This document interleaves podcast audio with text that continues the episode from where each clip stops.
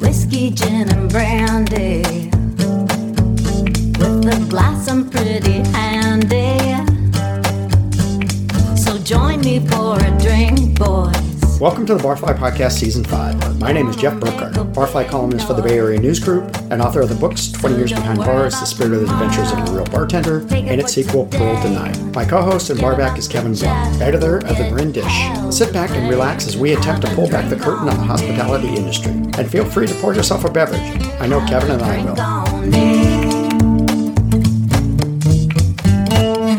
Welcome back to the Barfly Podcast. Today we welcome Dan Jewett, editorial and operational director at Marin Living Magazine. Dan is a 25 year journalism vet, starting out in weeklies before moving on to lifestyles magazines, including Alameda Magazine, Oakland Magazine, and Marin Magazine. In addition, and I just found this out, he also helped co write the 1994 Counting Crows hit Around Here. So, welcome to the podcast, Dan. Thanks, guys. It's great to be here. Well, let's talk about that Counting Crows thing. That's Okay, pretty- let's, that's let's, crazy. let's, let's get that out of the way, really. So, in the '90s, I was in this this really great band called the Himalayans. There was a thing back then that if you, no matter what kind of ad you put, and this was like in the in the Weekly and the Guardian and stuff, for a singer, you would get a heavy metal singer in the 90s, no matter what you did. So, we wrote the the wackiest ad ever to keep that from happening. So, and it worked. We didn't get a heavy metal singer, but we got this guy named Adam Duritz who came in and auditioned for the band incredible. I mean, we just hit it off like crazy. I still have tapes from that first session. Right out of the gate, he was making up great lyrics, fitting right in with the music, and we were kind of you know slightly funky, uh, kind of indie pop. Really, we sounded different than a lot of bands back then. We had a good two-year run, playing a ton of live shows, playing all over Berkeley and Bay Area and, and San Francisco, of course. During that time, we wrote a song called "Round Here."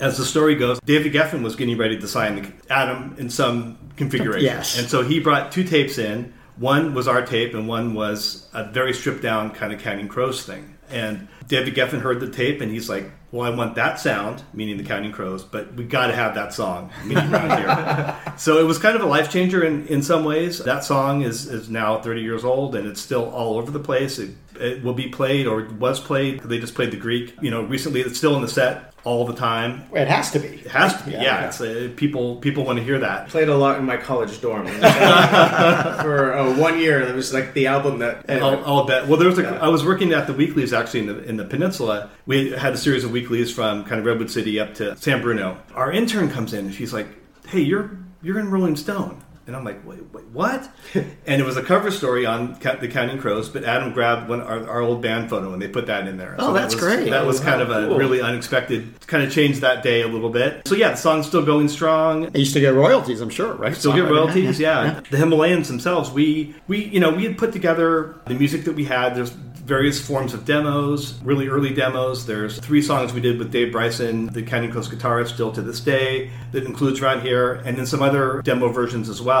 And we had made a tape of those, you know, sometime in the 2000s, and we didn't really like it, uh, our CD. So we we recently remastered everything. And we also found a bunch of old VHS footage of us at like the I-Beam and Oh, you know places like that. And we were able to sync some of it up. So if you go to thehimalayans.com, you can kind of he- see and hear all this. And you can hear early versions of that song and see us playing live. and you're still playing, right? I'm still playing. Yeah, my wife and I have a band called My Little Hum. Okay. And we're working on our third album. It's going really slowly this year. but fortunately, our, our fan base, all three of them, are fine for now. So, so yeah, we're you know we're we, we decided to kind of take a little break and just do it at our own pace, not force it. Right. You know, um, we we do have a lot of stuff demoed, so we're thinking we'll finish writing it this fall and and next year have some stuff out. And that's mylittlehum.com. And we picked that name because we were in a band before called the Hollyhocks, and there was another band in Italy called the Hollyhocks, and all our stuff on social media meshed together. Yes. Oh.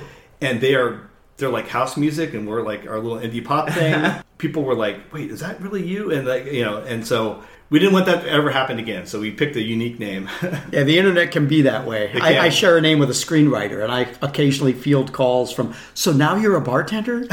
no, that's a different person, and he's dead. Now you you work at Marin Living magazine, which is a lifestyle magazine that's bi-monthly, or how do you say that? It's well, it's actually ten times a year. Yeah, okay, ten times. So it's yeah, ten times. right, it's a lifestyle magazine in in the modern luxury mold. Yeah, right? and, yeah. uh, and- city and regional. There's a you know our industry is called the city and regional magazine industry, and it's a fascinating industry because where print has suffered in a lot of places, uh, a lot of what do you call it venues. Tracks, whatever. You know, newspapers, other things have had trouble. The, the big national magazines have, have had trouble. But city and regionals just keep ticking along. And it's because people want to hear about their community, what's going on. We try to make our magazine a real coffee table experience. If you feel the cover, it's got that kind of that grit on it. We focus on just beautiful paper, beautiful printing, great art, great stories. I, I like to think. if you do say so yourself. If I do say so myself. and so, you know, we, we hope that, that people keep it on their table all month long, and it seems that people do. Those are some of the things that set you apart from some of these these other ones. Yeah, So- we're, we're also going for um, a slightly younger demographic. That was kind of our, our thing, focusing a lot on people that have moved from San Francisco. Of course, we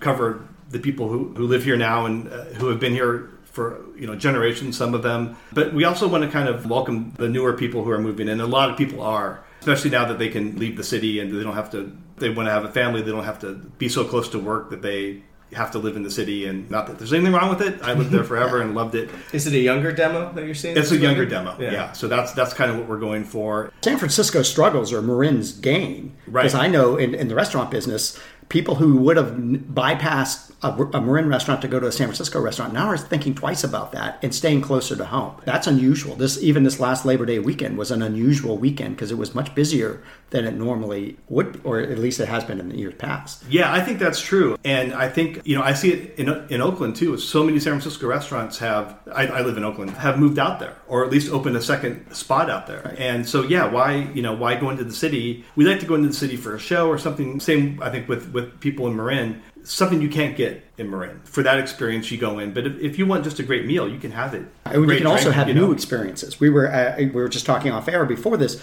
We all were at the the rooftop bar opening in San Rafael, Yeah. which is such a shockingly different idea for San Rafael, right? I mean, I've lived in Marin County for 30 years and and that's the first time I've ever heard of something like that. And it was quite an interesting experience. And it's unique because it's a high level hotel in San Rafael. Previously, that would would have been an Antma, I think. Yeah, I mean, I I can't think of when a hotel has, has like that has, has opened anywhere in Marin in a long time. And yeah, this I think this bar, the, the upper the upper bar is going to be great when it gets going. You Yeah. know, it's Mount Tam's right there, a great view of Mount Tam, and it's certainly big enough to host a lot of people. I think people are looking for that kind of experience. We like the classic bar down the street too, the Golden what, Uh, uh, California Gold. California Gold. Yeah. Yeah. yeah, that place is really cool, and that in that old historic building. Yeah. really neat. with the above fifth uh, rooftop bar. And if it does well, and so far it seems like it is doing well, I don't think it's going to be our only Marin rooftop bar soon. Right. I've already heard rumblings about things in Mill Valley and Sausalito, so this might be the beginning of a trend. Well, that would be that would be amazing. I I think people love that, and we're, we're in we're in California for God's sake, Yeah. you know. So let's let's get out and enjoy a cocktail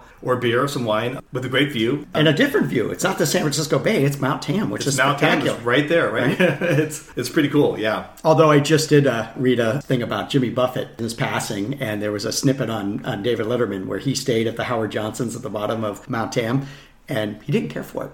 He said it sucked. I'm like, wow, thank you, Jimmy Buffett. we got Otis Redding and now Jimmy Buffett. Well, Yeah. yeah. at least Otis Redding was saying something nice, Right. right? I, I had no idea about that, Howard. Um, I think I saw maybe your post on it, and that photo. It was like it was gigantic. Yeah, uh, you know, it's right off the freeway, so a lot of people stayed Right. there and, Right. and and that sort of thing. People always talk, certainly in this day and age, about the old, good old days of Marin County. And then you look back and go, yeah, well, he didn't think it was so great. Right. You know, he's playing in San Anselmo, and he made it sound terrible. And San Anselmo's a great place. Right? But one of the things about the bar business that's changing, I think, is that the idea of this hotel type idea is is establishing kind of nexuses for things to operate around. Because in the past, hotel bars, and certainly in Northern California, and even in San Francisco, I mean, there's a few like the Palace in San Francisco that are still notable, but nobody that I knew in the bar business went went to those types of things. But we're seeing a change overall in that industry. Restaurants are different. There are more, certainly more high end, two high end restaurants in Novato now, which in the past there was never anything like that.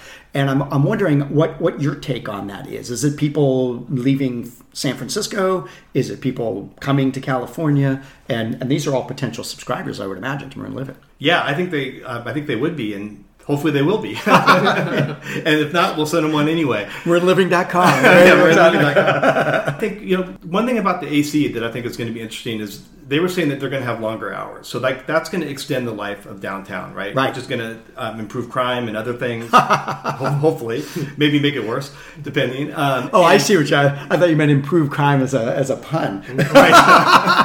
but we're gonna have better crime. You got to here. get that, those crime numbers up. Uh, no, I mean, if more people are out, more eye- eyeballs, you know, more people doing things, just helps keep the downtown alive. The other thing, we were talking to the people at the Mill, Mill Valley Film Festival, and they were saying that they're really going to utilize that, that space too. So it's a it's a great natural tie-in for them. I mean, they're going to have kind of a built-in event space. So, like they have a screening on Fourth Street and it's just a block away. Yeah. that's very Hollywood. Yeah, exactly, exactly. So I was talking to David Hayden from Il Davide the other day. He said he's already seeing dividends because they don't have a restaurant. So people are walking down the street to go to his restaurant, which you know That's I think great. is great for, him, for, great for him. And certainly that part of San Rafael, the, the I mean not fifth but fourth, needs a little bit of help. I think so. They've kind of wavered back and forth on uh, you know, over the years. So it's it's different, and I, I think it, it that'll be a good thing for them. So what, what's the place in um, Novato you, you like? Have you been to the uh, Ayahuasca? Ayahuasca, Yeah, yeah. yeah, yeah. That place is great. Yeah. Talk about a view. Yes, it's always had a great view. It just never really had great food, and so that that's kind of a difference that the people and you know the prices are commiserate with that, but that's okay if it's actually being delivered. There's nothing worse than going somewhere and spending twenty two dollars on a margarita and having a, a terrible margarita, right? Yeah, or or not great food. I mean, Yeah. you know, the the knock on waterfront places always was you get the view, maybe you get the drink, but you don't really the the food's like an afterthought. Right. So I think that what you're what you're saying is that like these places have to deliver. The food has to be better. People want that. They expect that. If they're going to stay local, then that's what's going to keep them coming back. I agree. I, I think the expectation level has gone up. I think it's a it's that, that kind of honeymoon period. I think where people are willing to give new places a chance, and so that that opportunity is there for these restaurants Yeah. that want to put that out there. Well, and I'm also seeing that some of these restaurants, especially in the past, say six months, ventured more into delivering a high-end experience. I'm seeing a lot more promotions for winemaker dinners for Yeah, right. $150 a pop. Right. I know of a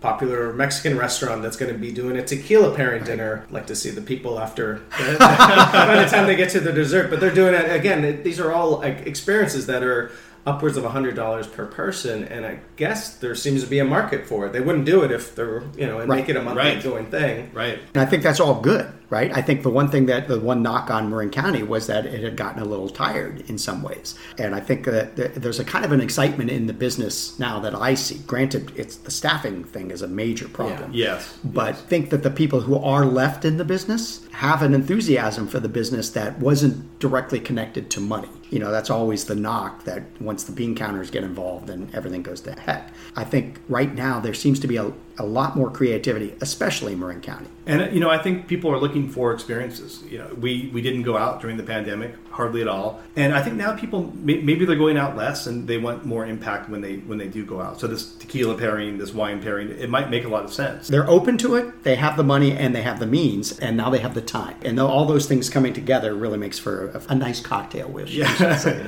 and you know, let's not forget if we're working from home, you know, we're we're kind of done and ready for happy hour, Right. right, right around five. no, you don't have to be in the car for another driving back and forth to Oakland all that time from Marin was tough. Oh, I'm man. glad to have that out of my out of my life. You guys do a lot of remote stuff. Yeah, we're we, we, we don't really have an office. We're totally remote, but we get together all the time. We, in fact, we had our team meeting today. I finished that and ran up here. We do that on Zoom. We get together a lot. So we're actually just now scheduling our next team lunch or dinner. We do, we do those all the time. We are so fortunate. We wound up just finding. So it's just four four partners who, who started it. When we first started, we did all the work. If there if one of us could you know couldn't do it, you know, look around. Maybe the next guy will will because somebody's going to have to do it. Right. You know? So we learned a lot. Then people started to join us. So we have a really incredible team. Our, our sales team is just top notch. They're they're really into being a part of Marin Living, and we love having them. I mean, they're like family. We hang out with them, and vice versa. And you know, our, our production help, our editorial help, and we've kind of hit a sweet spot recently. And like we're, we're you do so many things when you first start. You're just like, well, just just get it done, you know. And then we're starting to figure out how to be more efficient at some of that stuff, and how to utilize the people that we have to the maximum. And we just, we just like I said, have such a talented team right now. So we're we're kind of just at this perfect little sweet spot. It's great. You get into kind of a rhythm. Yeah. You know, it's even like writing a column. You, you have to kind of develop an ebb and flow. And at first, it, it can be difficult to get into that. For, for us in our business, whatever we've just done, we're two steps ahead of that. Oh, yeah. So it's always funny to have to talk about something you did two, three weeks ago. Yeah. That people are only now becoming aware of. And it always reminds me of like the actor doing the movie rounds. They're already working on another movie, Yeah. Oh, right? totally. It's it's a whole kind of a different experience. Casey, my colleague, and I, we met today, this week on December. So, you know, we're already Yeah. planning that. So people always ask, how, how soon do I need to pitch you guys? Right. You know, and it's about six, six to eight weeks. In front, Uh, yeah. in front, Yeah. because we are we're always working a couple issues ahead, you know, and we shipped the uh, December one super early, so it's out before Christmas, so that deadline comes quick. Well, and, and that's a good thing to, to, to ask is how do people pitch a magazine? I mean, what you just call them up and say, "Hey,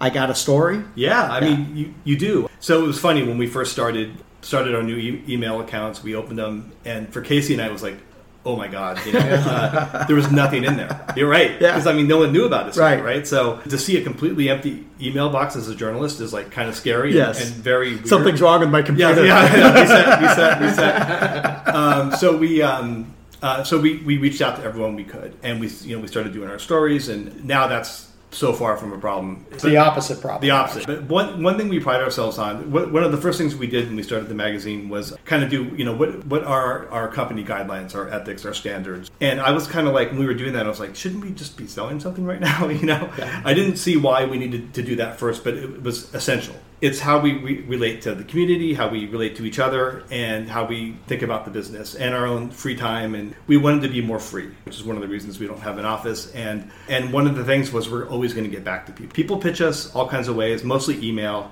and we will respond. What sometimes is funny for people is somebody can pitch us and we'll, we'll be like, "That's perfect," and it fits right now. Every issue has a theme, right? So it's got to kind of fit the theme. And other times it's you know we we say, "Well, this is kind of cool," and we'll get back to you. I think people think, sure, they will. and then four, six months later, even, it's like, okay, now it's the time for that. We keep really good notes on all that stuff. And when it's ready, we'll put it in. Also, our salespeople are out on the street all all day, so they, they hear stuff, they pitch us stuff. We, even when we just go out to a restaurant, we overhear something. We're like, hey, tell us more about that. You know, so we're, we're, our ears are always to the ground for interesting, cool stories. Well, speaking of cool stories, uh, this past year, what are some of the, the ones you're most proud of? I interviewed Jerry Harrison. He li- lives in Marin, and I've been trying to interview him. Of the Talking Heads. Of the Talking Heads, Yeah, sorry, yeah. yeah. Yeah. Keyboardist, uh, songwriter, uh, vocalist for Talking Heads, and guitarist, everything. I've been trying to get him for. and the Modern Lovers too. Yeah, uh, Modern Jonathan Lovers, which I love, Jonathan Richman, and his own solo stuff and production. So he's really a Blue on Black. yeah, knew, right? yeah, it's a great yeah, album. Yeah. he's um, he's a really fascinating guy, as you can imagine, someone who can do all this stuff. And I've been trying to get him for like ten years, and then finally he was going out with uh, Adrian Belew, and they're doing Remain in Light tour. And Adrian Belew is one of my favorite favorite guitarists, maybe it, one of the musicians I've seen the most in my life, next to Robyn Hitchcock. That combination of those guys doing that incredible album was just too much for me to, to miss. And then I found out that they were going to play the Mill, Mill Valley Music Festival, which if you haven't been, uh, this year was the second. It was great the first year. Second year was like twice as good in terms of the acts that they brought in. I can't wait to see what they do next year. So, and it's just you know right there in Mill Valley. It's incredible. So I finally got to talk to Jerry about playing in his own backyard, and it was it was amazing. But I'll tell you, like Talking Heads were everything to me growing up, to our, our, our friend group, and so he's kind of a hero, I guess. I was a little bit nervous to, to interview him, and I call him up at the you know predetermined time and he's like hey dan hang on a second. I'm helping somebody pull a boat out of the water. Like the most marin answer you could possibly give you know? And i'm like after that and after he finished pulling the boat out of the water i, I knew it was just going to be a totally chill and